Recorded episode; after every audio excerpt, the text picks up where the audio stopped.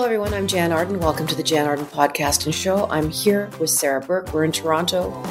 She's in her home. I am in my home away from home. And we're really glad to be here. We got lots to talk about today, but I think right out of the gate, we're going to start by congratulating our friend, Frenza, Josie Dye, Cynthia Loyst, with the launch of their podcast, Unmentionables. And maybe it's supposed to be unmentionable to talk about other people's podcasts, but it is a kick butt podcast, Unmentionables. Go look it up. Uh, on their first day out into the world, they were in the top 10 on the Apple podcast grouping with some really fantastic other artists. So we just wanted to congratulate them. And that's it. We will never utter their names again on this show, ever. We, sh- we should also say they will be our guests on next week's episode. Um, Jann, I don't want you to get angry at me. I took a gamble this morning. I invited a secret guest on. A secret guest. A secret guest because it, it involves one of the topics that we're going to cover today. So until then. Is it John Tory, mayor of Toronto, who recently had an affair? Is that who it is? I had many work affairs in my life. Um, the mayor of Toronto, who is stepping down or has stepped down by the time you hear this, he had an affair with a younger person he worked with. But I have also slept with many a band member over the years.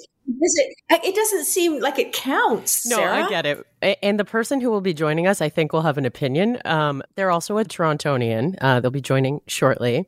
Even when I texted you this morning, being like, "Hey, Erin Davis," she sent us a tweet, right? Because we did a, a poll of what we should talk about on the episode.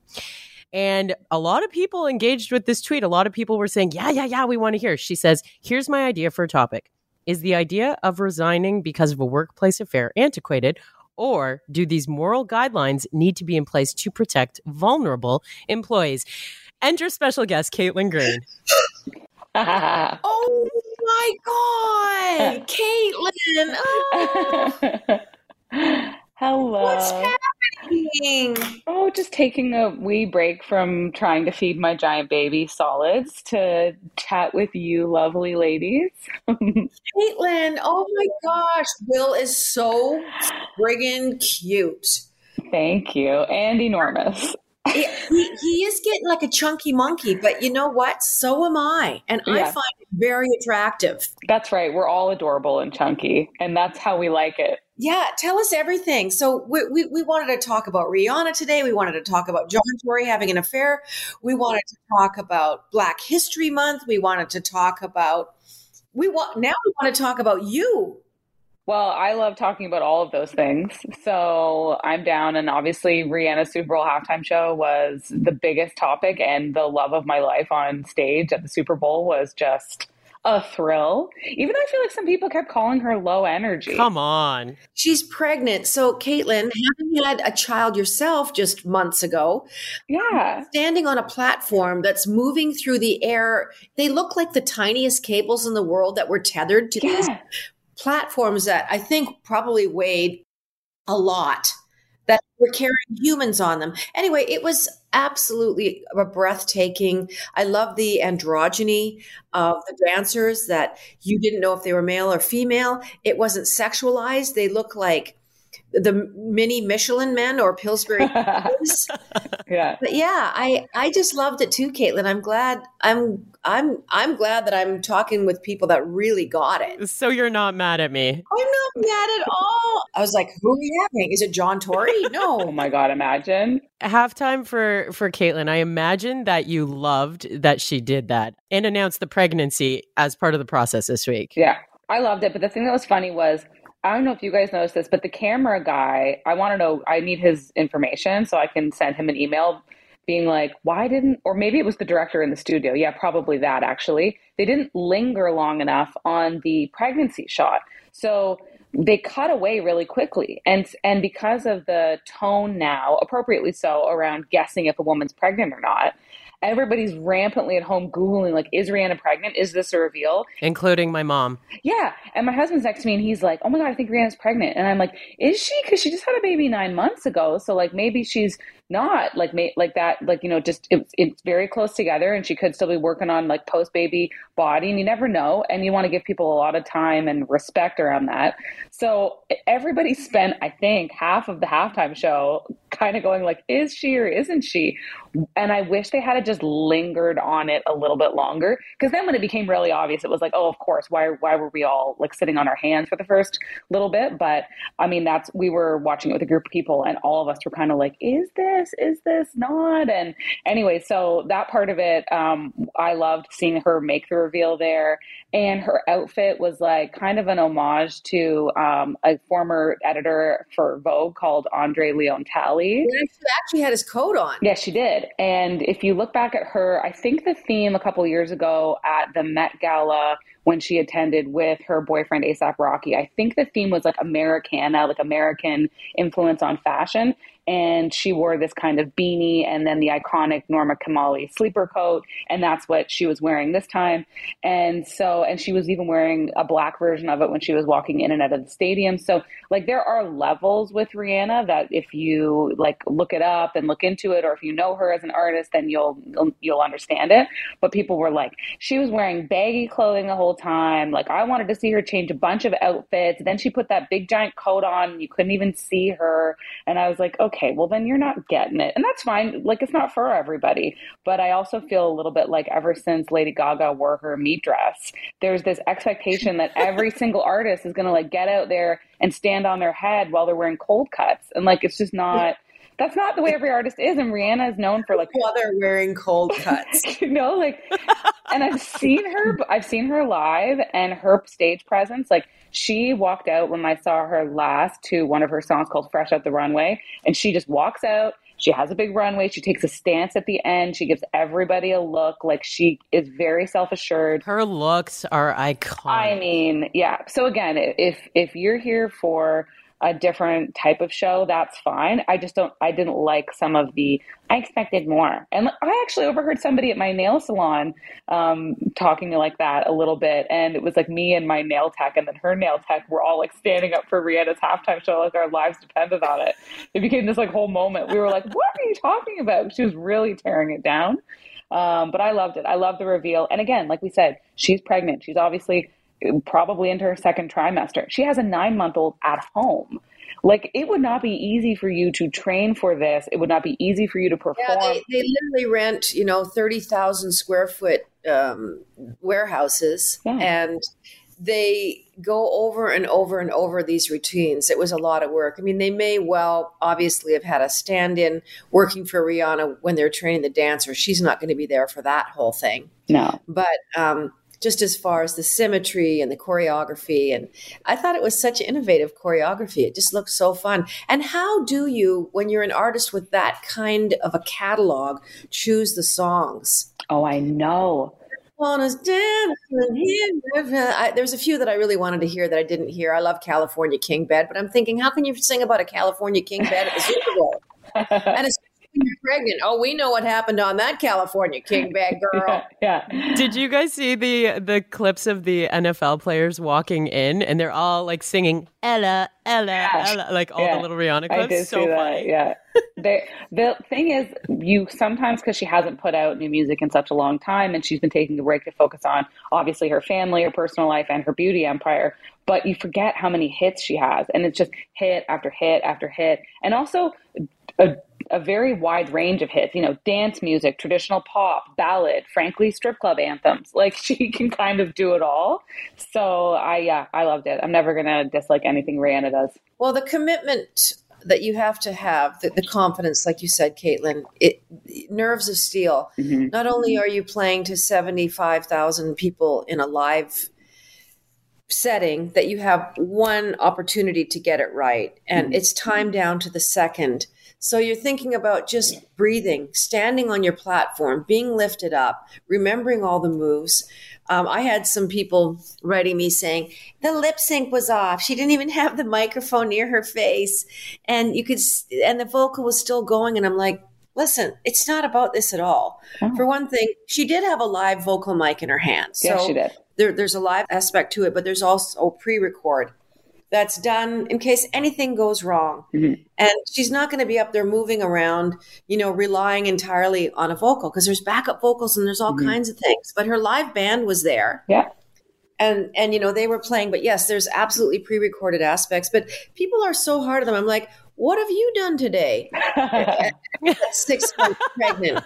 There's so much criticism, this armchair criticism, going out to a woman who is not only championing women artists and, like you said, her beauty empire and all Mhm. of that, but but to be wor- a pregnant working woman yeah. in the arts, we should all be standing up and cheering her on because it said so much about I don't care if I'm pregnant, I'm doing it. And they knew she was pregnant when they Yeah. started down this road Yep. Absolutely. and i'm going to be i'm going to be like out to here when we do the actual show and that that got past a committee of probably a lot of men is a real exceptional moment and we have to think of these things too because there was a day when that would have been completely shot down oh my God. Absolutely. there's no way we're having a pregnant woman on the super bowl And you know, you really can't win because I bet you if she did go out there and do some advanced choreography and was like doing what some people felt like was missing from the show and was a lot more physically active, then people would be saying, I don't know if that's safe for a baby. I don't know if a pregnant woman should be doing that. You can't win.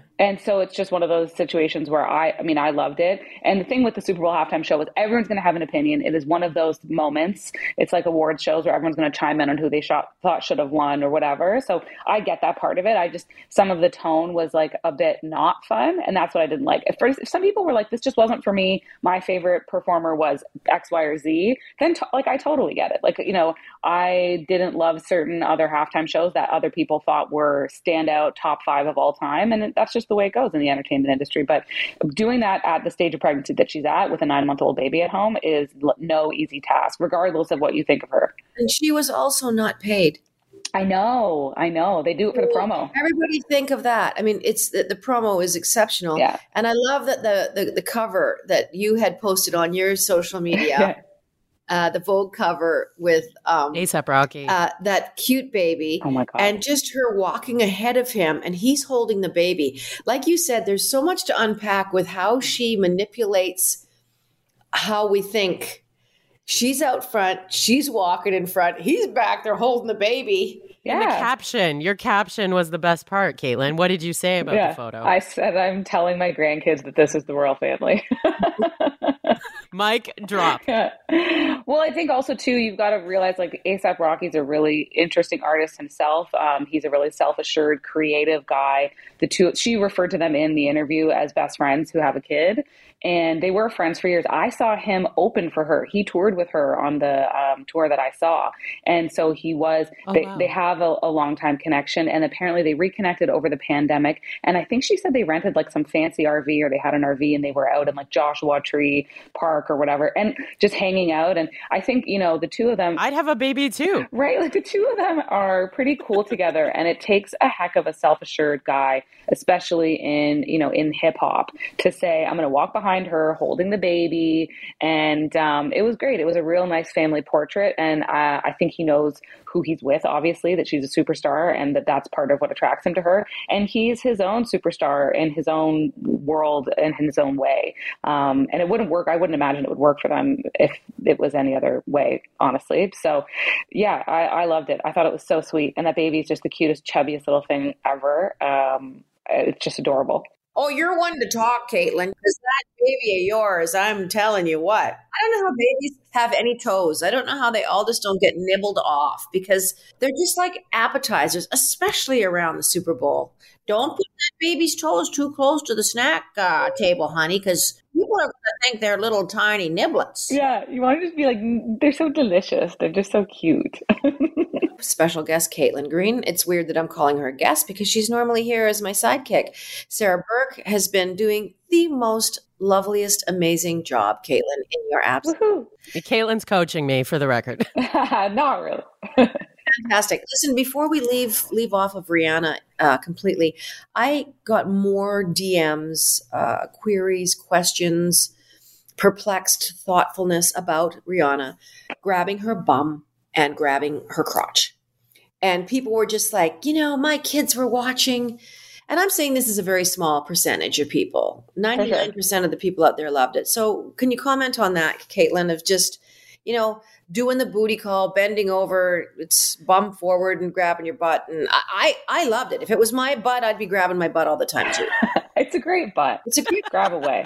I mean, she has a lingerie line. So, but I do think, you know, um, that when you look at her, again, her music videos, when you look at her choreography, when she does go on tour, if you look back at her performance when she was celebrated, I think she received an Icon Award at the VMAs one year, and she did a whole different series of uh, dance numbers that were celebrating all the different types of music she does. And you see, you know, this is definitely this is her style. And if you've ever watched any of her socials when she goes to a carnival in barbados you know some of these dance moves are very much like this is what just what you see her doing as part of her life. And if you don't like get that then it's not for you. You not everything in life is for you, and not everything in life needs to have your approval or your understanding. And that's the part that I don't get. It's like I always refer back to that Ricky Gervais clip that I've sent you, Jann, before, yes. where he said, you know, his it's part of his stand-up routine, and he said it's like somebody seeing something they don't like on the internet or on TV is the same as somebody seeing an ad for guitar lessons yes. in town square with a phone number, and they rip it off and call it and go, but I don't want guitar lessons. like then don't like, then don't. Who cares? Like, who cares? Well, change the channel too. Honestly, and it's like, what is like? Oh, is Rihanna going to give you a refund for the two seconds of your life that you saw watching this? Like, come on, just who? Do not bother. I just think art is art. It's there to to get us thinking and to broaden our horizons and it, I think most art isn't supposed to be met with just open arms and running towards each yeah. other in a field of daisies. I think, you know, like Madonna, she she never ceases to surprise me because she's kind of been looking a little different than what, what we're used to, and, and she likes it. She's doing the grill all the time, but she she posted something. It was last night, and I saw it this morning, and I thought, this is where what artists do is so important. She goes, It's Valentine's Day. I know we're all supposed to be talking about love, but let's shine all our love. I'm paraphrasing here, all our kindness, all our caring to the people of Turkey and Syria, to the oh. people there. Let's shine a light. And she posted a link where they can get donations. And then I read this other little sidebar article of this guy commenting on what her comment did for them for donations. Oh, wow. It just went up exponentially. Yeah. And and I just thought, good for you. It wasn't about her. It wasn't about anything. It was just this statement of here's the best place to donate because her mm-hmm. millions of followers might step up for five bucks. And I'll tell you what, yeah. million people donating one or two or three dollars, guess what mm-hmm. that turns into in a hurry? Then you yeah. realize the importance of fame and what it actually is good for fame in politics. Let's move on quickly to John Tory while you're still with us. Um, right before the budget stuff, he admits to an affair and wants to step down. They're basically begging him not to step down until this budget is through. And uh, the wife is nowhere to be seen. Normally, she's been no. there beside him. So, what, what do you think about that? Oh, it's a tough one because I feel like there's more um, that is not currently public about this story in terms of just, you know, um, perhaps, yeah, some like private stuff. I think that's probably for the family to deal with. Uh, so that part of it is obviously not necessarily included in his statements. And he is, for many people in the city, beloved, but he's had a long time to be in public office here in Toronto. And he had a corporate history before that. And he is no stranger to media. So, you know, he has a lot of relationships. People really like him. So I think it's understandable to me that um, some people would be sad to see him go. I also think some people are really not. How long has he been there, Caitlin?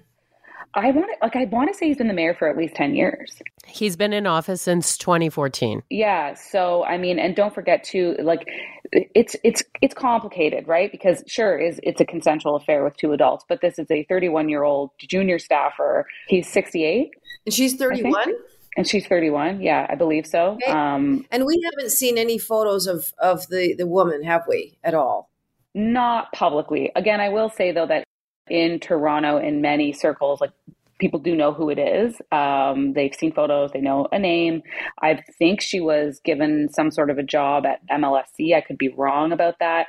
There's a lot of stuff that is just kind of out there, but not really. Okay, well, do you think the man should step down because he had an affair? Uh, well, I think that there's again, I think that there's stuff that is not out there super publicly, um, and so it's better to leave uh, because she's just she's a much younger staffer. I think there's probably people within the staff that maybe perhaps felt that this was inappropriate to be carrying on that they were put in precarious positions by maybe having to like conceal this secret because he is a, a well-known very married man with four children. And um and toronto is a big city but it's a small town kind of at the same imagine she's the same age as some of his children? Yeah. So i think I think it's good. I think it's the right thing to do. Do I think that it takes away from some of you know his belovedness? Of course not. Um, no, and and don't forget he came in on the heels of the Rob Ford days, right? So a lot of people are also like, this this person was exactly what we needed. This was this this kind of like fly straight um, sort of guy because uh, we were coming off of a guy who was seen smoking crack and speaking in patois. Like it's just so the Toronto has just always been stuck ever since then with this bizarre reputation for having the crack smoking mayor. And um, and yeah, I mean, I think that's kind of where he came in, and people wanted him around. Obviously, he can, was continually voted in, but a lot of people also now don't want to get into politics. It is hard to pull people into the ring in politics these days. Yeah, because you because of the vitriol people face, mm-hmm. and what we said before with Rihanna and the arts, you're damned if you do, damned if you don't. You're just not going to please everybody. Politicians yeah. now face death threats on a regular basis. They have people, you know, sending them things that are so unbelievably outrageous. Yes. And that has become the norm in the last eight or nine years because of the man whose name we shall not speak that opened a box and just let out this. There, there's just absolutely no decorum. No, there isn't. There isn't. And that's got to be part of the reason why I would think, too. And again, this is like I'm just putting myself in his position, why you may not want to stay because everything you do is now going to be painted with this brush. And you know what if there is more information out there? Are you nervous that that comes out? And then but there was this weird back and forth moment like he now is officially resigning but there was this weird back and forth moment this week where i think some people reported getting robocalls. Like would you support john tory coming back as mayor? And um, and i think also too because there is this gap in leadership where who is going to run and who who would win and who's paying for the election right? Like there's all those questions yeah. that pop up as well so yeah it's a t- it's a tough time to be imagine in, being the deputy mayor. Yeah. Oh my goodness. Jennifer uh, McKelvie yeah, it's a, it's so that's who will take over. And then there was this rumor that Doug Ford was going to try to run for mayor because he had awarded those strong mayor powers to the mayors of Toronto and Ottawa recently. So it, everyone was like, why would he have done that? Um, if and maybe because he wanted to step in. Isn't Doug Ford the premier? He is. Yeah. Um, so he so, would give up his premiership to be the mayor well he's a lot of he's in a lot of hot water right now with the greenbelt scandal so yeah. uh, the amount of like you know alleged cronyism and crookery that's been happening with developers and then his daughter stag and doe which we, we know apparently raised $600000 and they had a lot of developers in attendance there so then i don't he has said i'm not doing that uh, and I, I don't believe that he is doing that but there was this rumor going around that people thought hey that would be something because you're now no longer the premier. His deputy would take over. He could run, but I don't think he'd ever get voted. I don't think his voting base is really Toronto based, anyways. Like I don't think that he has a, a ton of the same kind of support here that he does perhaps in the rest of the province. But it's just like politics is just like this all the time and you can like feel when you're talking about it you're like you can feel like like oh my god like people are going to pop off about this and the ick that comes with it and that's why i think people don't want to run anymore like they're not as interested as they once were in local politics. You know nicola sturgeon who was you know leading scotland for you know the last eight years she's stepping down as well. So we've seen two very prominent world leaders um, in New Zealand and um, yeah. and now in Scotland. They're just like this job requires so much. These are women with families, and it's it's weird to see them actually going. Eight years is I'm topped out now. Somebody needs to come in here with fresh ideas that isn't clouded in the politicking of it, which is the antithesis to someone like Vladimir Putin, who you know stepped away from being the the you know the the whatever the dictator of Russia. Yeah. and then had to come back and manipulate the system to do this again to to do what he's doing now. Like i mean i, I think too it depends on the time when you're in politics as well. Because of social media it is a lot more um, intense around politicians and any public figure there's a lot more hate there's a lot more harassment. I don't think you know I, I, do think we're going through a large global mental health crisis as well obviously after the last few years that we've lived through. So all that to say politicians do get abused in a way that they never used to yeah. and people have access to them that they never used to. I would i mean i can't imagine wanting to do it in a job as a job for the first in the first place but i've often felt like politicians everywhere should have set term limits just because i do think it's actually quite a taxing job. It's very hard on you. Well, they do in the united states with the presidency you know there's there's the eight limits two terms. Yeah. And that's that and it, it, it also then forces the parties to continue to look for new talent and to not stagnate and to not put too much of their eggs in the basket of one specific politician. And then they kind of weaken themselves. And you see that happen in politics all the time. And both parties in canada have fallen victim to that mentality before. And then they sort of find themselves in the political woods for a period of time. So i think it makes sense. Like when they're saying oh you know i've done it for eight years. I'm out. I'm like yeah no that tracks. Like i would like you everyone should just have their little moment and then it's like okay i've done my time next person comes in please and and let's just like freshen things up and make sure that the person who's in charge of your country is not so burnt out that perhaps they're not doing the best job i've been asked so many times to go into politics Really? Yeah, Elizabeth May, huh. Green, Green Party, Elizabeth May, a couple months ago, she sent me a message. She goes, Have you any oh. any desire to run, you know, to be an MP? And I'm like, I just I'm not. I'm sorry, Elizabeth. Yeah. Rick Mercer talked about being inundated with, you know, requests like that all the time. I mean, it's bad enough, kind of the, the stuff that I endure that is self inflicted a lot of the time. I'm not going to lie. Uh, I walk right into it. But yeah, I just can't imagine. Uh, Bonnie Henry, I met her. She was the uh, you know the chief medical advisor in British Columbia during mm-hmm. during COVID, and uh, I just happened to be on a on a talk show called Vance and Steele. Um, Jody Vance and Linda Steele have a show that just plays right now in British Columbia. But she was a guest, and I got a chance to talk to her, and she was there with an RCMP guard, an undercover yeah. guard, mm-hmm. and so I talked to her a little bit about that, and she goes, "It's just." She goes, I would never have fathomed that this would be my reality. No. But it is something. She goes, She's not with me all the time. It was a woman. Yeah. She did not have a uniform on, but she's mm-hmm. just a little bit of a buffer to buy Bonnie Henry a little bit of time to be safe getting into her car or getting wherever she's going. And it really broke my heart because these people were put into impossible situations the last couple of years. You know, what what do you what do you do?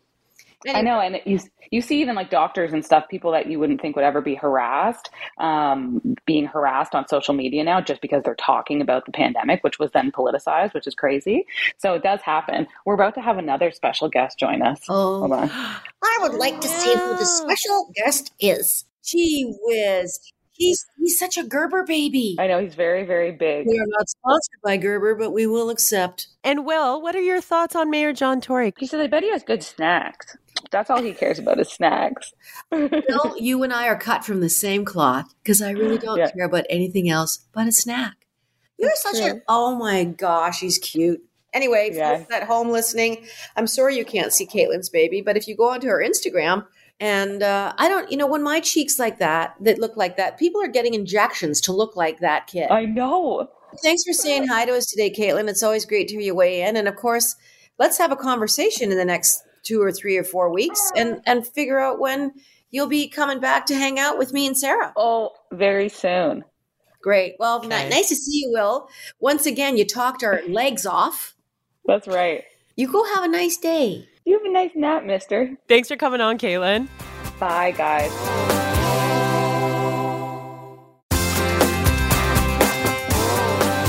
Welcome back to the Jann Arden podcast and show. I'm here with Sarah Burke. Caitlin Green was our special guest today. That was so nice. She was quite active on Twitter. And to see Will, I was reading her Twitter stuff about Rihanna and her posting the Vogue cover. And, you know, just a, a, a point, you know, to put out there to everybody is, you know, we're all just trying to do our best. Artists aren't going on shows like the Super Bowl to do a bad job. They're out there doing the best possible job that they think with their art, with their catalog, with their music, their vision, how they want, you know, to have the clothes. And you better believe that Rihanna was involved in this from the one inch off the ground to the absolute end, to what how she signed off, what she said, everything, how she got into the arena, how she left. And she wasn't there to to do a bad job or to be disliked. She wanted to entertain people for 13 minutes. And criticism is it's just the plague of a, a, a modern century. Um, the fact that you do have access to artists, they can actively and instantly see your comments, whether they are uplifting comments or derogatory comments. You know, artists have access to that. A lot of us choose not to even read it because, listen, if you're going to listen to the accolades, you're going to have to weed through the, the, the crappy stuff too. So, anyway, that's just my take on that. Everyone's doing the best they can. They're proud of their work. They've worked all their lives to create something. And you know, I don't I don't like all music. There's some stuff that just doesn't fit in my biology. It just doesn't feel right in my body. And, and that's, that's, okay. That's okay. What would you play from the Jann Arden catalog at Super Bowl halftime if you were going to be the Super Bowl halftime show? I would be the worst halftime entertainment ever. Uh, even my own mother would say, You've got nothing peppy. There's no possible way you can do the Super Bowl because you've got nothing peppy. You could put Poppy on a platform. I, I think I would just send Poppy out there. They'd, they'd love to see him. You know, ever if I ever had an opportunity that outrageously amazing, I think I would really rely on old stuff, I would go with Good Mother and Could I Be Your Girl? Like I'm just talking little yeah. clips. I'd probably grab Where No One Knows Me, a little clip of that song. You know, so 13 minutes. If you did five songs with a couple, two and a half minutes each or something, or do you do eight songs that are a minute 40? Like, what do you do? You know, someone's got to get out there. Let's do Christmas carols you know, a Super Bowl Christmas extravaganza. I don't know if I would be able to breathe. I don't know if my nervous system, my nerves could withstand that kind of pressure. It would be nuts. I think it would help an unbelievable amount to have a lip sync opportunity, to have a live mic, but to have your tracks running. I don't dance. I mean, what the hell would I do? They would have to strap me to that pole and then I would just never leave it. At least Rihanna walked around. And I loved how her minimal little moves that fell in with how all the Michelin men were moving, our puffy guys, um, were so sexy and cool. Like even if she did like an arm move or a leg move that was very minimalized, when it fit into all those hundreds of dancers, imagine the work. Here, here's how people watch that. They're looking for someone to be out of sync. That's yeah. how some people watch. But this is a bigger. This is this is a glass half full or glass half empty. That's how people look at life. How are you going to look at life? How are you going to look at the life around you? Are you always going to be looking for those flaws and those mistakes? And I don't like that. And that didn't taste good. I'm sending this back. People make their entire lives about that. They'll, they'll never get a meal in a restaurant that's, well, you know, it just wasn't hot enough for me. And that's Jann's take on Super Bowl halftime. And yeah, the, the Super Bowl is just a, a small example of being that person who's just hurling this vitriol, this negativity into the universe, that is what you are going to get back. I don't make my way through life like that. That's why we love you. I just don't. We're, we're gonna we're gonna leave this aside now, and there's just something I really did want to talk about today sure. for a little bit, and that's Black History Month. Sure. And I just I want to know your thoughts, and and you know you you posed that question to me. How does how does it affect you? How does it affect how you think, or what are what experiences can I bring to the table? And I wanted to ask you that, and how mm-hmm. you you bring mindfulness to that, and you know what can I do? How how how can I even be involved in Black History Month? So, I mean, for you and I, we have platforms, right? So, I think that's mm-hmm. sort of what it comes down to for us. Um, I'll give you a, a, very close to my heart example. Um, a girlfriend of mine in radio, she's one of the only Black women who works in country music in this country. And she has shared a lot about her experience coming into the genre as a Black woman and mm-hmm. how she feels, you know, especially during a month like this, kind of stressed the whole month And and I said, oh, tell me more about that. And she said constantly being asked my opinion on something while it's good and uh, you know she likes to engage in conversations around how we can make things better in this industry and outside of the industry. Even if she's feeling annoyed about it she'll put up with that for the greater good you know even though sometimes it might come from a token place. For example let's say she, she said you know let's say i'm applying for a new job. All of my friends who are black are worried that i'm going to be selected because I'm black. Because now all these organizations are trying to be more mindful of it. And while that's a great goal for any organization to have, how does it affect the person who might yeah. be, you know what I mean? And then you have to vector into that how your colleagues are going to perceive you and that are you there on your own merit?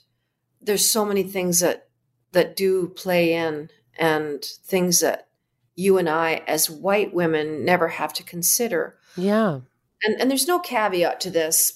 You know i was going to say women in general who have been historically marginalized in every culture uh, if you look at what has been going on in iran the last three four five months if you look at what happens in china the one child policy that went on for years and years where you know female infants were literally thrown out. And then to be a black woman um, and I heard a very interesting story about uh, a black Jewish gay woman. I remember reading this article, and the name escapes me. And if I can go back through my stuff and find it, I'm going to find it my history, Sarah, because I want you to know this woman's name. Okay. I was I was interested in the article just because she was speaking to Black History Month, and then she was speaking to. She goes, now imagine this. I'm also Jewish, a black Jewish woman, and I'm also a black Jewish lesbian. And so I was reading this article and the stuff that she has encountered, the I, I can't even fathom that she said is a barrage. That's the word she used on a daily basis. But the joy, the positivity, the community outreach, the the other people's lives that she touches, the trans people, the work that she does in her community, and this is in Atlanta.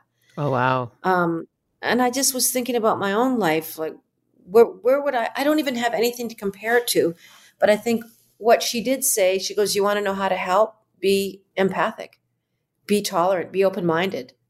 Smile at me when you cross me in the street. You know, engage me, ask me questions. If you don't know, ask me questions. She says that's what you can do. And I think that's what my girlfriend was maybe alluding to is like, even though she gets exhausted of maybe being that representative for certain people who are looking to lean on her mm-hmm. because she's black, she does still want to participate in that. She's just acknowledging that it's kind of unfortunate and exhausting that she has to do that. And here's like a super real example. If I go to my Women in Media podcast page, you know, the last four guests are blonde white women. Am I aware of that? 100%. Do I try my best all year round to make sure I have diverse voices on the podcast? Absolutely. But to someone who has their guard up, it might look a different way. You know what I mean? Yes. And and remain inquisitive, supportive. Um, this may seem like a small thing, but during Black Lives Matter, when that movement started, one thing I was made very aware of that my silence and my lack of engagement in my social media spoke volumes about how I didn't want to be perceived and I was afraid of saying the wrong things. And everything I read is like, don't be afraid of saying the wrong thing or asking the wrong question. You have to ask the questions. What I was getting to is that I, it was recommended to me to follow Black artist creators, Black women in businesses all over the world. And I did because I, the question that was posed to me that made me kind of ashamed is look at your look at your social media and i looked at my social media and i had a hard realization. It's hard for me to even. I've had this, this, too. I've had this too.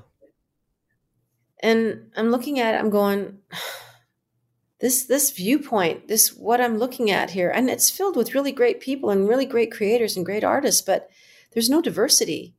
And, and what what is there is just happenstance. And I need to actively go out and to promote black businesses and black creators and you know black vegan chefs and even in the vegan community i've i've heard so many stories about black vegan creators chefs um, food stylists, people in that community that have felt very marginalized because even parts, aspects of the vegan movement, which is about marginalized eh, beings. And then black people are like, yeah, get it? you know, yeah. we're anyway, it was it was really interesting. So I, I delved into that reading, but my my social media, I'm happy to say, looks so much better, and I'm learning more and seeing people, women, men, trans people from all over the world and what they do, and it's so much more interesting for me. And I've learned so much in the last couple of years, but they're hard lessons, and they come at having that moment of you know checking in with yourself and going, "What am I?" Because my silence is complacency I feel that so hard yeah. what you just said. And then to to the average person listening right now who maybe doesn't have a huge social media following, like we are are lucky that this is the world that we work in and everything and we have things that we can do that show our support or activism towards things. But for the average person, like Jann said, it's a journey in self. Ask questions, learn, you know, Black History Month, learn about the history of Black people. Well, I think people in Canada have this very odd idea that racism somehow doesn't exist here. You know, if they're looking at a comparison to our neighbors to the south, it's simply not true. Slavery, people that worked for other people for decades, generations in this country. We have to look in the mirror too.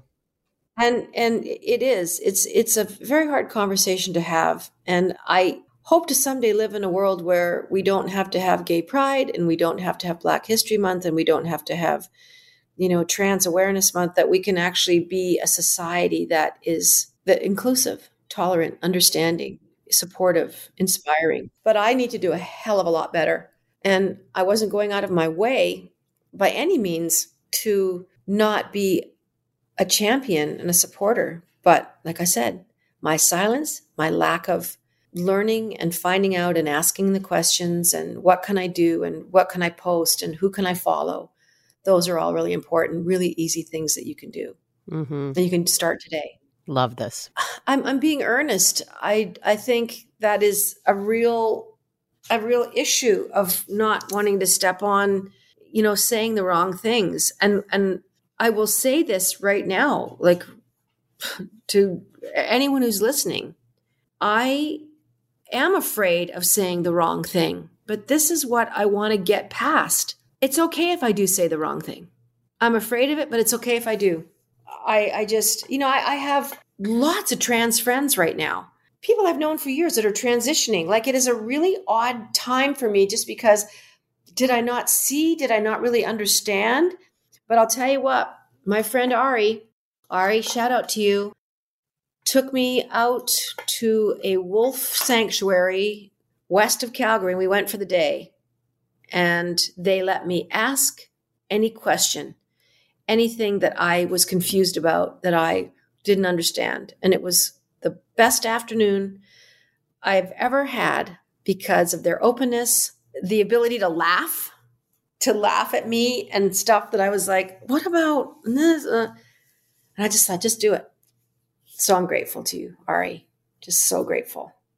You know, something that I really like to do on the show is touch base with you, the listener, and read some of your tweets and read some of your comments because sometimes they really make me laugh out loud. Sometimes they really make me cock my head to one side and going, what are we talking about here? What is, where are we going with this? Sarah, go ahead and read some, read some, uh, read some comments from the people. Okay, so Kelly uh, tweeted us and she said, Tonight I had the best idea run a contest to be a guest on the podcast. That might be cool. Hmm. Right? Okay. I did a poll of like what we should talk about Valentine's Day um, in a romantic way, in a single person's way. I weighed in on it. And then I said, and if you don't like something in the poll, tweet us your topic. And Jody tweeted in, Pentatonix and their rise from nothing to stardom, getting their star on the Walk of Fame in a week. I don't I don't even know who Pentatonix is. Do you? Blasphemy. I don't. Sarah. Who's Pentatonix? They are the most incredible a cappella singing group. Okay. Not since Manhattan Transfer. That'll go back in the vault. You're Sarah's looking at me like Manhattan Transfer. look up Manhattan Transfer and look up Pentatonix. Acapello genius. Okay. okay. Um, Bobby McFerrin comes to world. Don't worry, be happy. That was all his voice. Do, do, do, oh, do, wow. do, do, do, do. So he did all the parts. Wow. So okay. Pentatonix, just a big vocal group, and they're doing drums and bass lines and guitars and with horns. Do it with their voices. It's nutty. Okay, Jody, we see you. Um, this is more of a comment. I'm just going to say hi to Christine, who says that she wanted to talk about her crush on me. This is my first time having anyone tell me they have a crush on me on the, the internet. So thanks, Christine. um, how about this Aaron Davis tweet? Going back to John Tory for just some of the comments that came in from that. We got a note from Lama, I think is her name. Let me be straight. Okay. I believe in workplace guidelines, accountability, and respect. Asking for a friend. Do all women need protection? What if it was mutual? How do we then define vulnerability? Good topic for conversation. I think this was a very consensual relationship that John obviously had with his his work mate, mm-hmm. and uh, I don't I don't think it was a, a, Me Too thing where it was an unwanted advance. No, I don't this either. Was a lengthy, this was a lengthy relationship, but I do understand what uh, our listener meant and uh, it's interesting yeah. you know where do you draw the line? How do you have the conversation? I think you you have to have your own guidelines in your life of what's acceptable behavior to you and and you know to stand up for your girlfriends that need you to stand up for them and you you found another one okay I am ready. I, i'm excited for this one okay.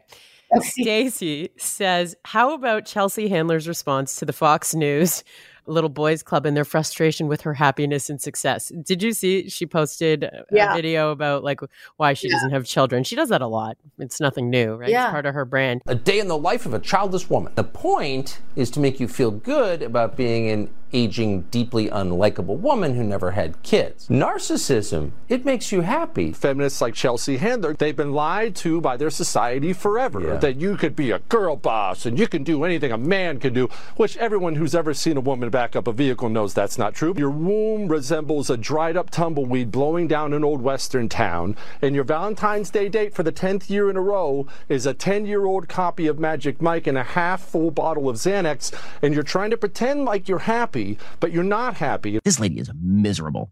I mean, she is miserable, and it's written all over her face how miserable she is. Hey, everyone. I woke up this morning, well, more like this afternoon, and noticed that there was an emergency meeting of the Receding Hairline Society to discuss a comedy video I filmed about not wanting kids. Wow. Why would I even need my own children when I get to hear these crybabies all the time? I mean, I can't believe that bearded version of Tucker Carlson thinks I would take a half a bottle of Xanax. I take way more than that, you silly goose. Look, I don't want to debate whether or not I'm a girl boss, although I did just look at my bank account and think that's pretty girl boss. You guys seem so triggered by me. I mean, my goodness, Tucker, I think it is time for you to ask yourself a serious question. Are you really upset about how much freedom I have? Or are you upset that you haven't been able to take it away from me yet? Well, it was the most appalling commentary. I, I don't know how white middle aged guys are still getting away with this kind of dialogue. But Chelsea Handler is fierce. And I am going to tell you right now, one of my highlights of 2022 was meeting Chelsea. I went to her comedy show in Calgary. Um, Carla, if you're out there, Carla, her assistant, her road manager, we're hoping to have Carla on the show, an upcoming show. Carla has is I, I just want to talk to her about her job and how she got her job and It'd be so cool and, and, what it's like working with Chelsea. So we're definitely working on that one right now.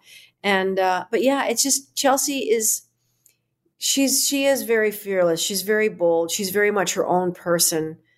She meets with a lot of vitriol.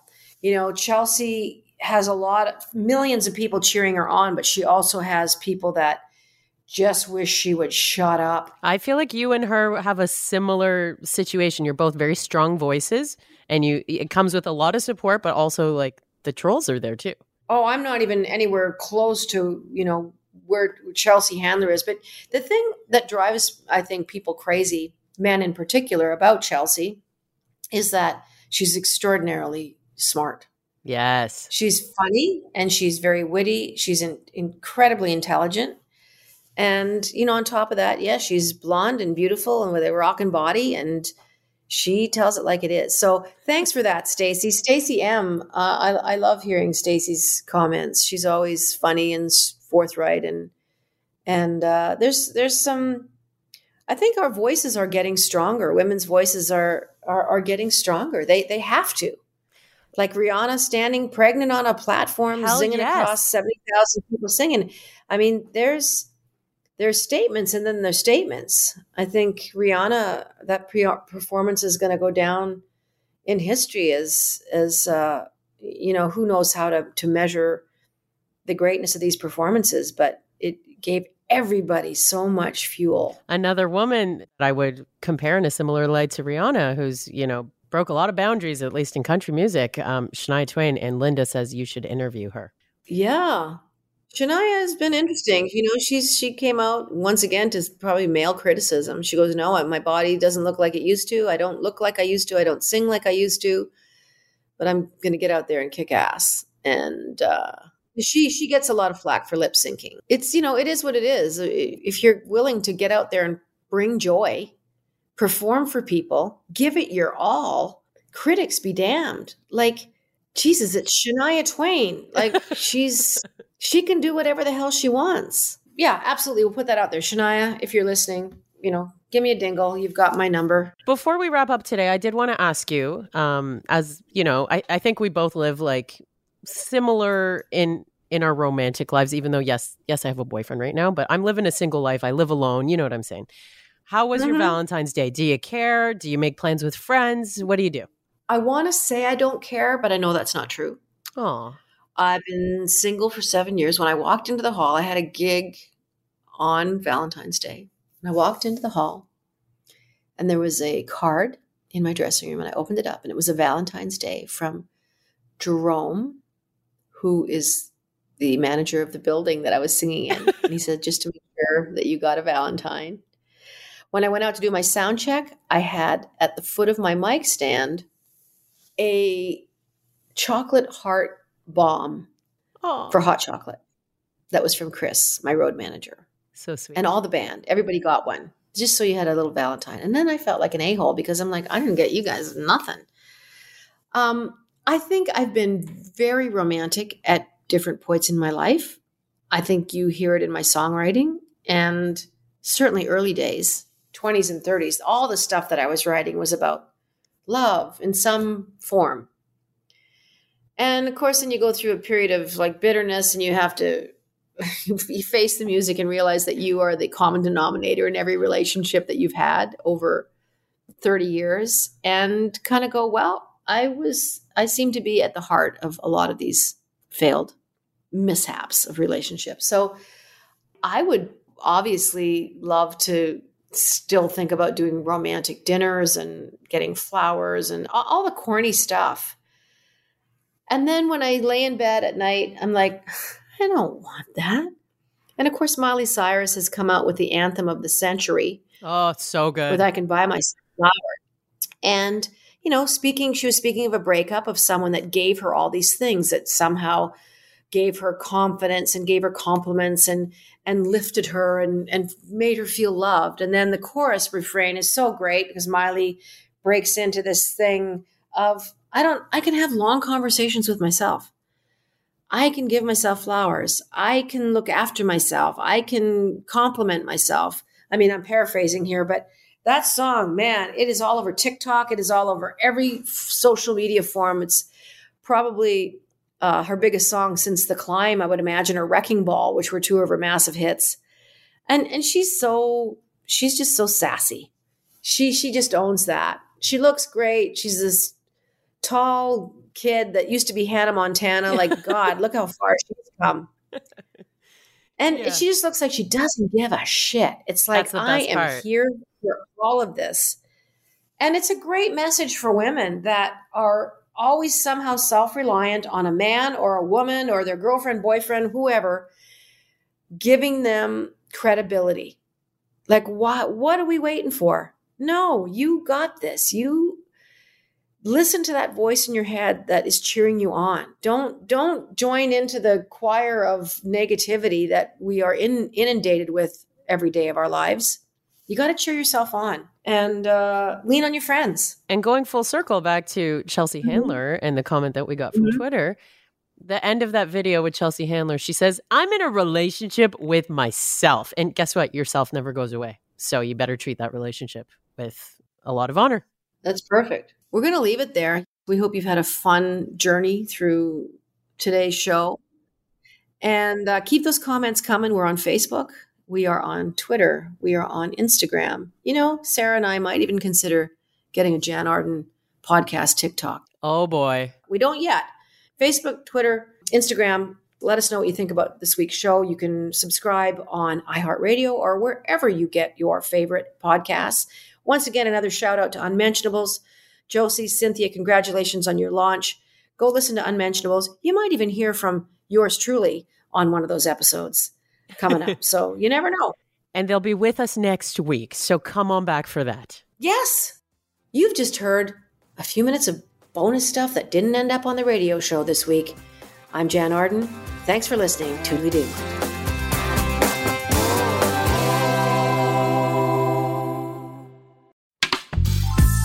This podcast is distributed by the Women in Media Podcast Network. Find out more at womeninmedia.network.